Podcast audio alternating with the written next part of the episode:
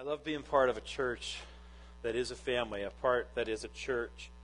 Um, yesterday, uh, Bill and Sue threw a, a big party because uh, Mike and Emily got married, and it was a great day. And uh, so there'll be pictures and all these things that go with it.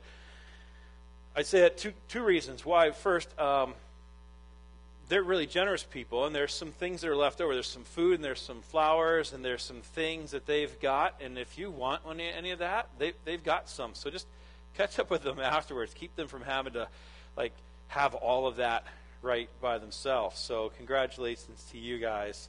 Uh, Deb and Felix, we know that you guys had a, a wedding recently. Uh, and uh, when, when was that again? The 9th? The 9th. Okay, so the 9th of July. And Peter, right? So P- Peter and what? And Sarah. So again, uh, you guys must have been out in Minneapolis or, or, Minnesota at least for, for that, and we were praying for you. So congratulations to you guys as well.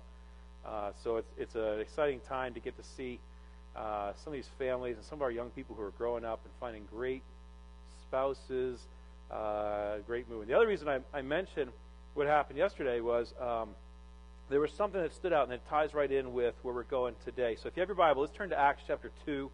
We'll look at verse 42 uh, and following, we've been going through a series that we would call just our basics the basics of what it means to be part of Wyndham Baptist Church. And part of what that we're talking about with that is there is a universal church. There's an invisible universal church, and that is God's people and is spread throughout all the world.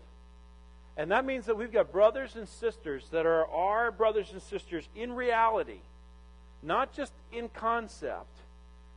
And we love what Jesus is doing all around the world. That means that we love all the churches in this area that speak uh, God's word and love Jesus and preach Jesus. And we love to partner with them. And we love the fact that just like in any of your families, probably, though, all those siblings are not exactly the same. I have a twin brother, okay, and we are nothing alike. We're about as different as two human beings can be. And yet we love each other. We're brothers. That means that there's churches in this region. People sit there and go, why are churches always different? Well, why is your brother so different, you know? Uh, besides, you know, sometimes feeling like maybe there's a mental, you know, thing that's going not quite right with my brother at times, you know, when, when I don't like him or when things are hard. Uh, we're really different just because we're different people. And God has made different churches throughout this region that are our brothers and sisters, and we love them deeply. We love what God's doing. We rejoice at, uh, at what's happening inside of those churches. So then it does create the question, though, why Wyndham Baptist Church? So we've been going through the series to say, what's our unique calling? What's a calling that we believe is actually shared by every church in the region, but what's the unique kind of application? What does it look like for us? That way we, we can all be on the same page. This is why I brought up Bill and Sue. The second reason was when we went to this beautiful little bread and, bed and breakfast place yesterday, there's this beautiful hill, this great spot for this wedding, this old barn. I noticed something kind of stood out. Over on the side of the property, there was a church building. So I was talking to the girl who owns the place. Now, it wasn't like a full size church building, it was actually a very small church building and had a steeple that's way better than ours, because if you haven't noticed, we don't have one. Uh, so, so, you know, I had this beautiful steeple. It was white, it was perfect looking. So I was talking to the girl who runs the place, and I said, What's the story around here? And she kind of told me about the people who were there. And I said, Well, what's the story with that place right there? You know, they just build that as a little uh, attraction for people who come? She said, No. She said, The owners who had, had owned this before her for the last dozen years, as running a bed and breakfast, on Sunday mornings, they realized that they would be taking care of customers who were there and feeding them breakfast, and they couldn't get to church. And they felt so bad about that that they wanted to make sure they had a church. So they built a church building. Now, you think about that for a second. For a lot of us, there's going to be kind of a thing, because one person's going to maybe be here today, and, and it's fine, but they might look and go, well, what's wrong with that? And I'm not saying anything's wrong with that. But for some of us, we associate this building as being the church.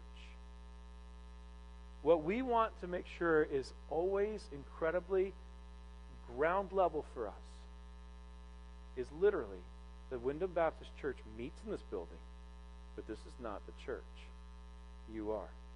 That means that Wyndham Baptist Church spreads throughout the entire region. That means that all of our churches in this region, we probably get together way more often than we think we do. Because some of your coworkers, some of your family, some of your friends, that means that we're united. It means that we're connected on mission together. So we've been trying to help define, though, what is the church. Let me just remind you a couple of things that we said. First of all, we said that at Wyndham Baptist Church, it's necessary for us to always remain gospel centered. And that means that we are not just about morality, especially not first and foremost. First and foremost, the message that changes us is the good news that there is a God. And we sang about it in the hymns this morning. There is a God who is so holy that that God is angry. Now, that's not a popular view today, but that God is angry. And something needs to be done to make us right with God. But the good news, the great news, is that God gave Jesus to be the way that our sins could be paid for, and so that we could be made right. We could be adopted. We could be brought into God's family and never again separated from Him. We know that that's the message that transforms people. And that separates sort of the way that we view ministry. Yesterday, like I said, Josh Oddie was sick. And I knew that one of the things he needed to know was how the Father saw him so that he wouldn't look. Because I know in Josh's past, he's grown up in some really um, uh, hypocritical and hypercritical churches where if you didn't do what you said you would do, you got kicked out because we don't want you to be in our family anymore. And I know that's in Josh's past. I know that affects him. And I knew that when it came to a point where he wasn't sure that he could fulfill all of his obligations, things that he wanted to do, but may not be able to do, he needed to know that God does not love him for what he does. God loves him. So I needed to bring the gospel to him. I needed to speak that to him. What we're saying as Wyndham Baptist Church is it is our goal to be people who learn how to bring the gospel carefully, uh, in a genuine way, in a thoughtful way, to each other, the first message that we bring to each other. Not just you shouldn't do that or you should do that. But we want to be a people that are constantly growing in that. So what we said then is the second part is that that means that we're going to have to be a people that are really driven um, to be learners. And that's that disciple posture, right? So the whole goal of a Christian is not to say, hey, I've arrived, I know all this, seminary got me everything I need to know. that's not true. Uh, instead, to be people who say, you know what, I'm on a lifelong learning quest. Then we said that means I'm going to need to be in a discipleship relationship. And, and we looked at some really key passages, but we looked at how uh, the disciples, who they were when Jesus called them, and how their lives changed. We also said that a really key process of discipleship is though is to help us grow in our identity, to understand who God is and what He's done. What does that say about who I am? Then let's talk about what I need to do. All four of those things are necessary. We definitely talk about this is the right way to live, or that is not. But it flows out of saying, hey, don't you understand that you are more loved than you ever uh, understood? Don't you understand you don't have to be in control anymore? Don't you understand? And giving people the grace that flows out of the gospel. So these are things we covered. You can always go online if you want to go check these out. We're wrapping this up this week. So what I want to do is I want to say, okay, well, what does that mean about how we live this out? So let me just give you a couple of things here uh, as briefly as we possibly can. We looked at Matthew chapter 28, uh, 16 through 20, the Great Commission. And what we said was that God called all of us as disciples to go and to make disciples. And we saw that the language there of baptizing them in the name of the Father, the Son, and the Holy Spirit is helping them to grow in the understanding of their identity that since God's their Father, they've been adopted into His family. And since Jesus, this great king, came to be a servant, it means that the best life we can possibly live is to be servants. And then to understand that the Holy Spirit was given. We're baptized in the name of the Holy Spirit so that we understand that God has a mission and the Spirit empowers us to get to go live that mission. That's our lives. So that's why we're missionaries and we're servants and we're family. We try and keep those things in front of ourselves all the time. All right? So then I want to remind you, we did look at one other passage. We won't look at it right now, but I just want to remind you Ephesians chapter 14 says, God gave the church certain gifts. So they're apostles and prophets and, and pastors and teachers and, and evangelists. He gave these gifts to the church so that they could equip the church to be able to do the work of ministry. And as we read through that, what we found out is that ministry isn't done by professionals, which is really good news, right? Because I can spot I, literally four pastors in this room right now. They're all on break, so I'm not doing anything to try and give them any work to do at all, because I've walked into those situations before. Okay? But they know, they believe that their calling is not to be able to just say, okay, I will do it. You bring your friends, I will share Jesus with them. You know, I will set up your evangelistic opportunities. I will make sure that our children are, are, are all, you know. Instead, their calling, according to Ephesians chapter 14, the way that we're actually going to grow up under the headship of Christ and become complete and full is by actually engaging all of you in this work of ministry. Heath was praying that, wasn't he? Man, that we would see that you got gifts. And, and this, this family needs you. I need you. And that means that the Spirit loves to come alongside of you and empower you and help you. You may feel really unconfident. You may sit there and go, No, no, I don't feel like a really gifted person.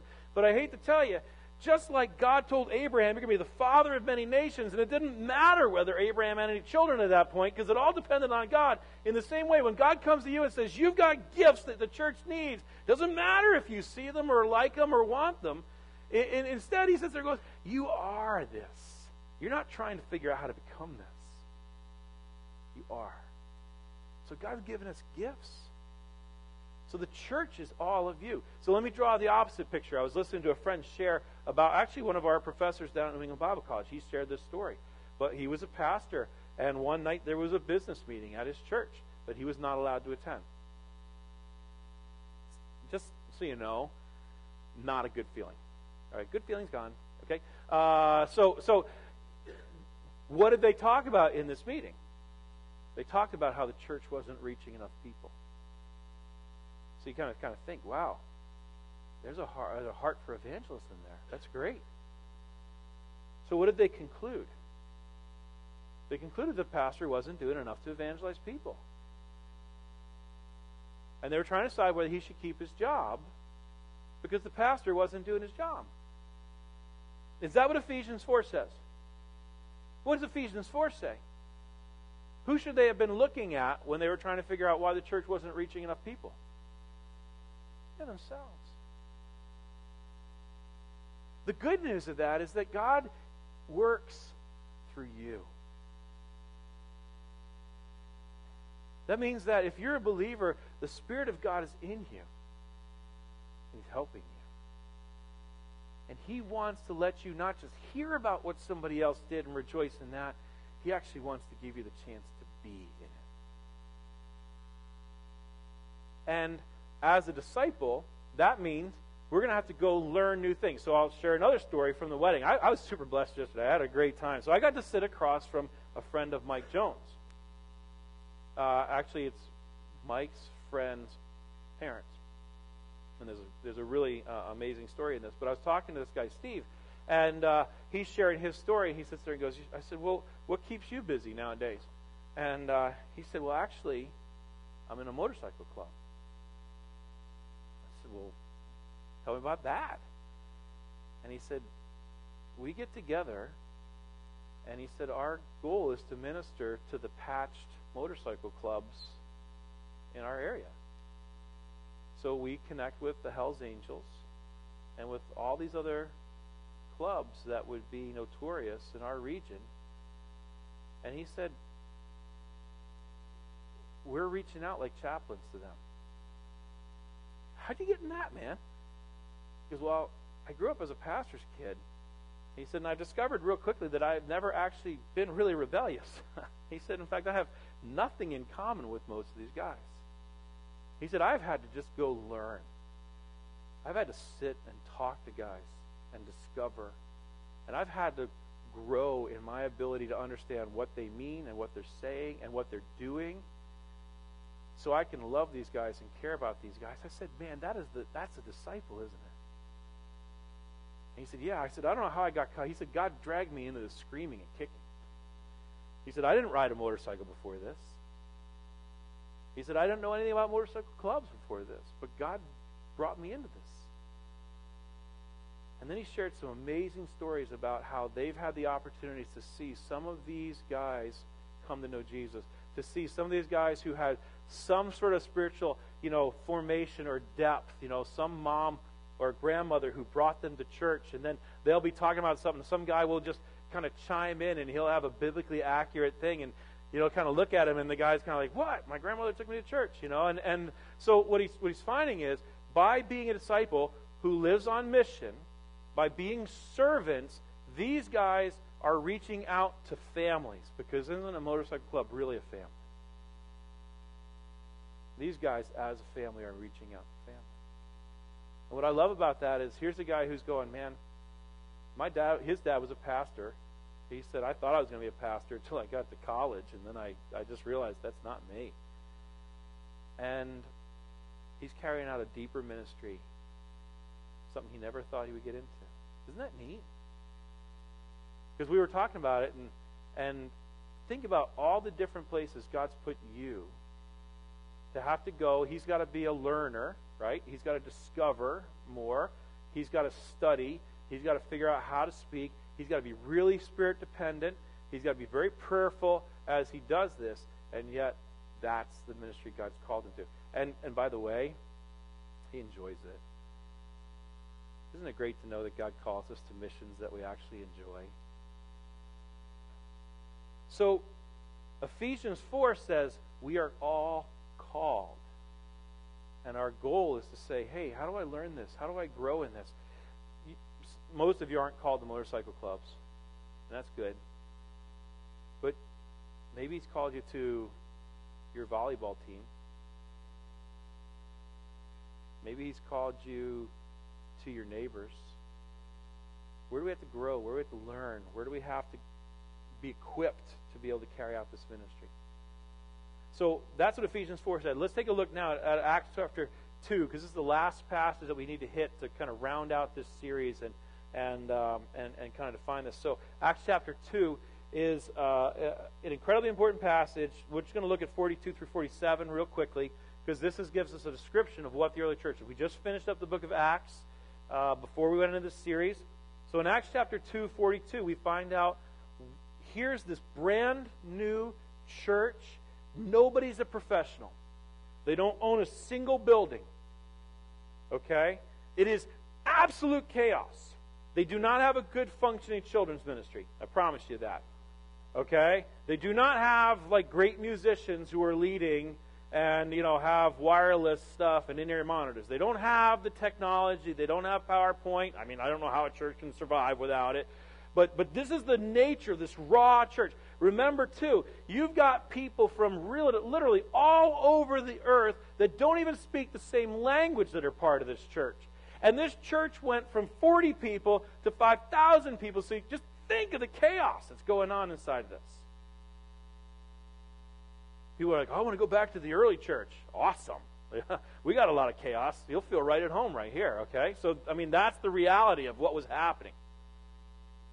In Acts chapter 2.42, though, Luke wants us to see what did the church have. You will not find in here what time you're supposed to meet on Sunday morning. You will not find in this passage, okay, or, or anywhere else in Scripture, you will not find out what you're supposed to wear or what the pastor is supposed to wear anywhere else in Scripture. Okay? It does not tell us what type of music we're supposed to sing. It does not tell us lots of the details that people get pretty hung up on. What color the carpet's supposed to be and whether there should be padding on chairs. It doesn't tell us those types of things, okay? It does tell us, though, a couple key things. I want to point out four. But let's look at this. They, the church, they devoted themselves to the apostles' teaching I want you to notice that it's there and it's also in verse 47. So just, just catch that, okay? The, the, this, this next thing that's kind of happening, right? They devoted themselves to the apostles' teaching and to the fellowship. And to the breaking of bread, and to prayer. So here's four things, right? Awe came upon every soul, and many wonders and signs were being done through the apostles. And all who believed were together and had all things in common. And they were selling their possessions and their belongings and distributing the proceeds to all as anyone had need. And day by day, attending the temple together and breaking bread in their homes, they received their food with glad and generous hearts, praising God and having favor with all the people. And the Lord added to their number day by day those who are being saved. So this is God's word. Let me just point out a couple things here. First, what do we see inside the church? One of the things we see is that it's growing. Yep, it's growing. People are coming to see who Jesus is day by day. But look at verse 41 and look at verse 47. Who's doing the adding? Yes. The Lord, right? Do you think that's a mistake by Luke? Do you think that's just kind of like a little gloss that he threw in there? No. Let's just be honest. Let's remember all Scripture is God breathed. It's exactly the way that God wants it to be. God worked through human authors that reflect their personality, but it is exactly the word that God wants. So it is very intentional. It's very important. God wanted us to see that this church was growing because God added to their number every day. Sometimes He added to that number in amazing ways. and sometimes it was one or two day by day. Uh, a couple of things that we want to see here. The first thing is let's look at these four characteristics, right? They gave themselves to the apostles' teaching. What's significant about that, or what is that? Let, let's just talk about what is the apostles' teaching. I'll pick on Scott because I know. Yes. So they gave themselves to God's word. They they knew that they needed to know God's Word. Now, did they have apps? Did they have copies of the Bible? Do you realize that the typical human uh, U.S. household has seven in print copies of the Bible? Now, let's add to that how many uh, smartphone apps are even in this room right now. I've got like, I don't know, 110 different versions of the Bible on my phone. How many versions did they have and how many copies did they have? Zero. Where did they go to get to hear, to, to touch God's Word? You'd have to go to the temple or the synagogue to be able to even just see God's word. And yet they were given they were given to God's word. That's why they also gave a sense to the apostles' preaching because what was the apostles' teaching about? It was about Jesus, wasn't it? Why? Because those apostles walked with Jesus. They knew that the whole Bible centered on Jesus.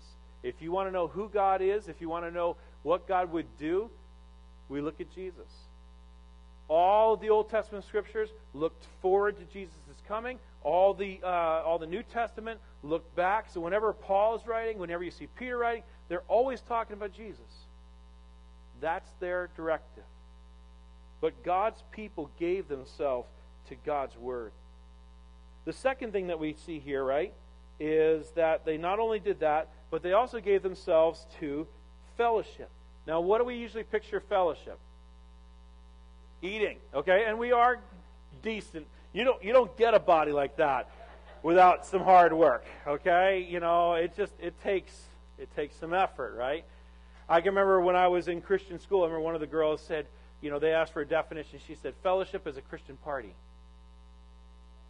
But let's just see in Luke, is that really? Because what we're asking ourselves is, boy, what should we be about? Practically as a church. And we're saying, number one, practically, we should be people who love and know God's Word. That means we need to read it ourselves. But that means I also need to get together with others. I need to be part of the preaching on a Sunday morning, but let's just say, you know, Sunday mornings are necessary, but they're not enough. I need, I need smaller groups of people that I can talk through God's Word with. I need people I can ask questions of. I need that in my life. You need that in your life too. Right. And that's where this fellowship is really critical because the idea tends to be as uh, you know for a lot of us as fellowship is when we church gets together and has a dinner and uh, but what i want us to see in the passage is that goes deeper than that. Because um, these ideas of, of spending time eating and praying together uh, the, that's, that's not really what luke illustrates in here though. What does luke illustrate in this passage to show us what fellowship really looks like? What he illustrates is he says people who had a lot began to sell what they have and give it to others. When someone had a need, remember, you've got people who've come to Jerusalem for Passover from all over the world. They've left their families, they left their jobs, they've come to this place. Suddenly, Jesus has transformed their life, so they can't leave yet. They've got to understand, they've got to grow before they can be sent back out as disciples. But they're not here with unlimited bank accounts. They're not here, you know, they didn't plan to rent a room for the next year and a half. They just planned to rent a room for a week.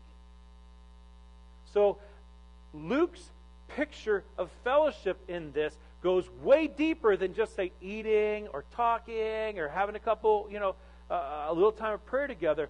His picture here is that those who had prosperity were actually giving up those things so that they could take care of those who had needs. How does that shape our understanding of fellowship? He's not just talking about having a nice little, like, uh, you know, a, a little reception and people kind of having a chance to talk once or twice.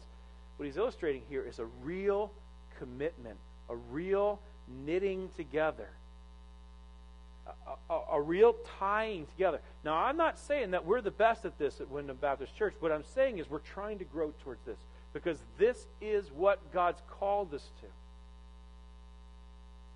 But what I am saying is, we are trying to grow in this. It was Luke's passion. If you read through the through through Luke and through Acts, you're going to notice this that it comes up regularly that, that Luke is calling believers to actually uh, use their possessions for, to meet the needs of others and not just for their own comforts. That strikes at every single American, doesn't it? So sometimes we just want to make sure we keep our comforts.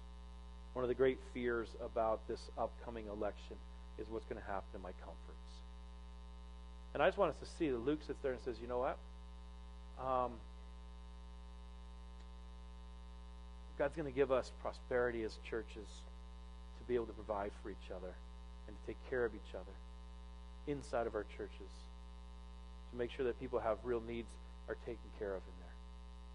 So, so that is what he's talking about fellowship. Fellowship is much deeper. So, like Tim said, I'm not going to grow as a disciple unless I'm really known. I'm going to have to have real fellowship. Because people have to actually see my life closely enough that they can actually see where there's problems so they can lovingly bring the gospel to my life in that area. Because I'm okay bringing you the things that I'm comfortable with. What don't I want to deal with? Yeah, the stuff that I'm not comfortable with, the stuff I don't want you to see. I want to have some closets where I can lock the stuff and put it away. But fellowship tends to create the opportunity for others to see those areas by God's grace. Tom.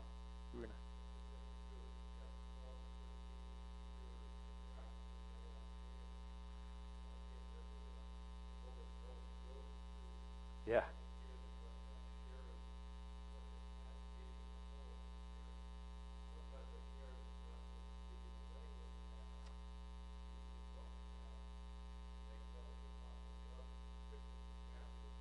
Yes.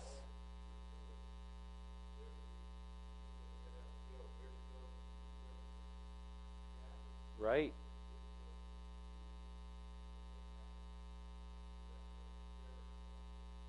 Great point, Tom. I mean, and that, A, it opens up my next point, and B, you're absolutely right, because we're not saying that Christians shouldn't have things.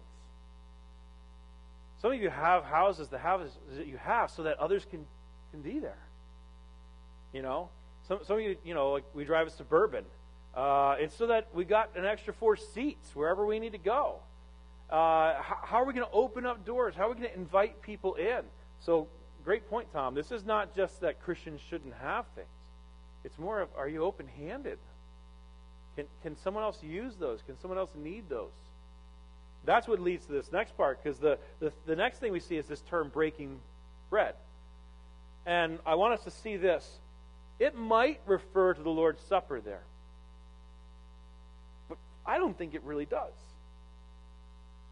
Most likely, what it really refers to is fellowship around the table. So, like Tom said, here's people who have open homes. And they sit there and say, you know what? One of the greatest things that we get to do is to eat together. Aha! See, we're Baptists. We're, we're it's right there. But it, this is not just like some potluck dinner, say just the church. It's just that we get to open our homes and we get to eat with people. Jesus loved to eat with people. It's such a natural, normal, right thing. Instead of having to build another whole activity set, we just get to eat with people. And um, notice this they would, they would partake of food with glad and generous hearts, it says in here. Do, you see that part? Here they are sharing a meal and being so encouraged and, and worshiping God through eating instead of worshiping eating.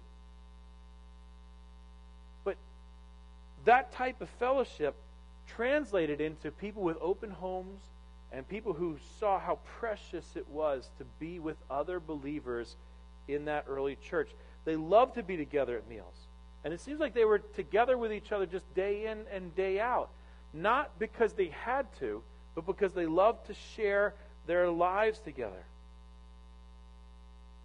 And we also get this sense from it when they did that, their focus was on God. They loved to talk about what they were learning about God. They loved to talk about who God was. They loved to be able to encourage each other about that. So it was not a strange thing to talk about spiritual things. Sometimes it seems like a strange thing. Someone comes up and all of a sudden says, So I've been reading the book of Malachi. And everybody's like, Oh, I don't know what to say now. Conversation shut down. It should become normal and natural for us to be able to say, Wow, did you know what I saw the other day? You know what God shared with me the other day? Do you know what I was growing in the other day? Some of you guys are so great at this. I love it. Norm, right there, I'm going to pick on him. He's just so great at this. All right? And he hates this right now because this is like the worst thing I can do to him as we talk about him from the stage. But I love it when I, I get to talk with Norm because he's just, wow, I, I saw this and I, I, got to do this. And so it, it's not always like guys who stand up here and get paid to speak kind of thing. Uh, it's you guys. They love to talk about where God was uh, was that it wasn't some churchy kind of thing. You know, it didn't feel fake or false, but they would just talk about who Jesus was and, and how the Spirit had been helping them. It was natural. We want that to be part of our life. So when they came together to eat those meals, they were talking about those things. Now, that delight in God, that part where they partook of food with glad and generous hearts, set the table. Ha, get that? Okay. It set the table for them to then be free with their possessions. Because it was that reminder, it was that spot to be able to say, hey, you know what? I can eagerly meet your needs. Because I see how we get to meet each other's needs in these small ways, like eating together. I can trust God to take care of me, to provide my other needs. So we look at this and we see, um, we, we see, we see that. So these four categories, right? All right, apostles' teaching, fellowship, breaking of bread, and what? Prayer. Okay, yeah, wine, bread and wine, yep. But but prayer, right? Prayer is the other one that's in the passage. And we see that it was normal for them when they were getting together to eat. It was normal to even just sit there and say, hey, let's pray to God. They had such a dependence on God such a clear understanding or growing understanding of their identity as God's children to sit there and say, you know what? God's our dad. He's not angry. God is giving.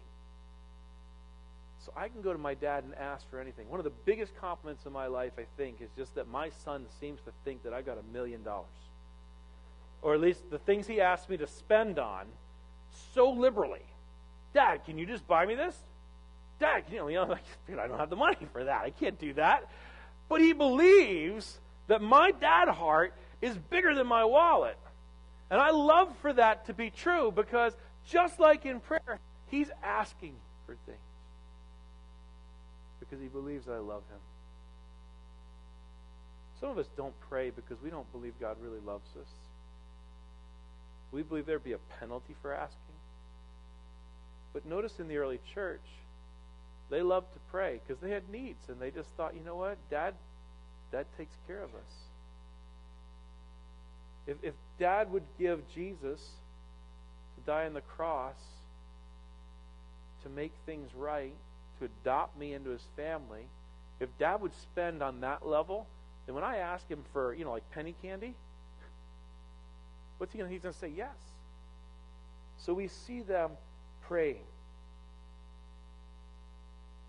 They don't look at God as this fearsome God that they can't approach. Instead, they do look at him, though, with deep, holy respect and awe, as well as that kind of father like love.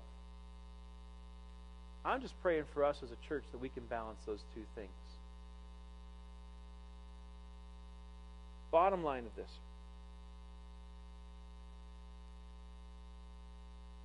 As Wyndham Baptist Church, we are not worried about what the future holds. Why? We're just going to say it. Joel talked a little bit about it, but what's the ten? What's the trend? Where are things headed for North American Christianity? I'll tell you. Probably going to start to tax our buildings and take away charitable giving rules. That will deeply affect people who don't really love Jesus but have some tie to Jesus. Because they will say, it's not worth giving anymore. What will that do? Well, when they start to, to do some of those things, church buildings like this will shut. Not all of them, but many of them. Because there won't be the money to keep up these physical plants, especially, you know, really fancy ones. Um, what does that affect?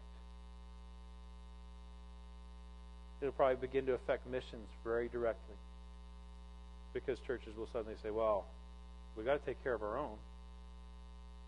We can't afford to support you anymore. That is only hitting the part, though, of the people who go to church.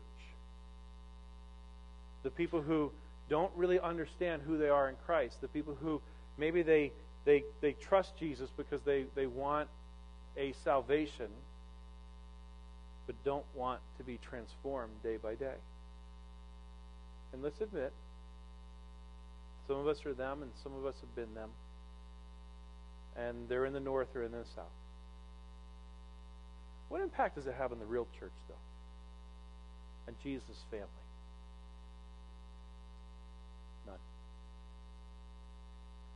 Church probably starts to begin to meet in homes because they don't have buildings, they don't need buildings. Because what? Church is not a building. You don't actually need a microphone. You know, because the word of God is powerful and reaches into hearts. Um, does it affect our mission? Not for us, not here, right? And I know that God's people here would actually sit there and say, I would rather sacrifice my things than cut off my friends who are bringing the gospel to other places around the world. And I don't care if I get a tax break or not. That's not what matters to me. What matters is I love Jesus and I want people all over the world to know who Jesus is. We continue to meet. We continue to, to gather for meals. We continue to speak the gospel to each other. Guess what? If that happens, I promise you, more of you will become even better at using your gifts. Why? Because you're not going to look at the stage or the bulletin to find out what's going on this week. You're going to be leaning on the Spirit. You're going to be inviting people in your homes. And you're going to be growing.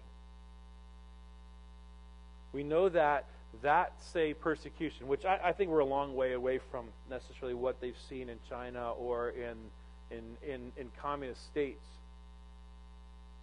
But does that actually ruin the church? Huh. It seems like it's actually strengthened the church. So, hanging here today with absolutely no fear. I hope you are too. I'm not worried about what Supreme Court justices actually say because I know what King Jesus says. And even if our country doesn't agree with what we believe, that's not going to set the table. And if they stand out, like some of the reports have been, that it's illegal to uh, evangelize outside of a church building, like there, I, you know, I don't know if it's truth, I don't know what it is, but there's been something circulating recently about in, in Russia that, that they've passed sort of rule where it says it's illegal to do it. I know lots of people who sit there and go, all right, throw me in jail. but I'm going to continue to talk about Jesus in very subtle and important ways where I work in my community. So, what that means is because we trust that King Jesus is on the throne, Wyndham Baptist Church and Jesus' church throughout this region and in Florida and North Carolina and in Vermont uh, is going to continue to thrive. And we'll get healthier. So, what I want to say to us is Wyndham Baptist Church, why don't we just keep building on this stuff? Um, let's forego the fact of anything that, you know, again, might get Christianity Today in here to suddenly interview us about our incredible brilliance, about how we built such a perfect system. And why don't we just kind of sit there and say, you know what? My big challenge this week is just to go back and say, God, let me be in your word. And can you connect me with some other people who can help me grow? And can you allow me to learn how to speak the gospel better to people? And can you allow me to be real and authentic? Would you open up doors for me to get to share with, with people and to care about some people that I would passionately love to see come to know Jesus? I think if we get that, at least in my opinion, I feel like we were a very, very successful church, regardless of how many people fill seats. God's working here. I'm not saying it's cushy, pleasant, easy work. In fact, I'm saying exactly the opposite. I think God's doing deep work in people's lives. Painful work. But good. So I'm excited. I'm excited about you. I love getting to be the pastor here. Let me pray. Jesus, thanks for today. Thank you for uh, letting us um, remind each other of what's true. Help us, please, to just be your church. Help us not to fall prey to gimmicks. Help us not to try, you know, uh, things like that. But help us to, to just be led by your Spirit. Help us to do the things, the basics that we know. And then help us to just follow you. Whether that's to uh, thousands of people or whether we kind of stay the same. Um, it's exciting to see the way you're working here. Glorify yourself in us, we pray.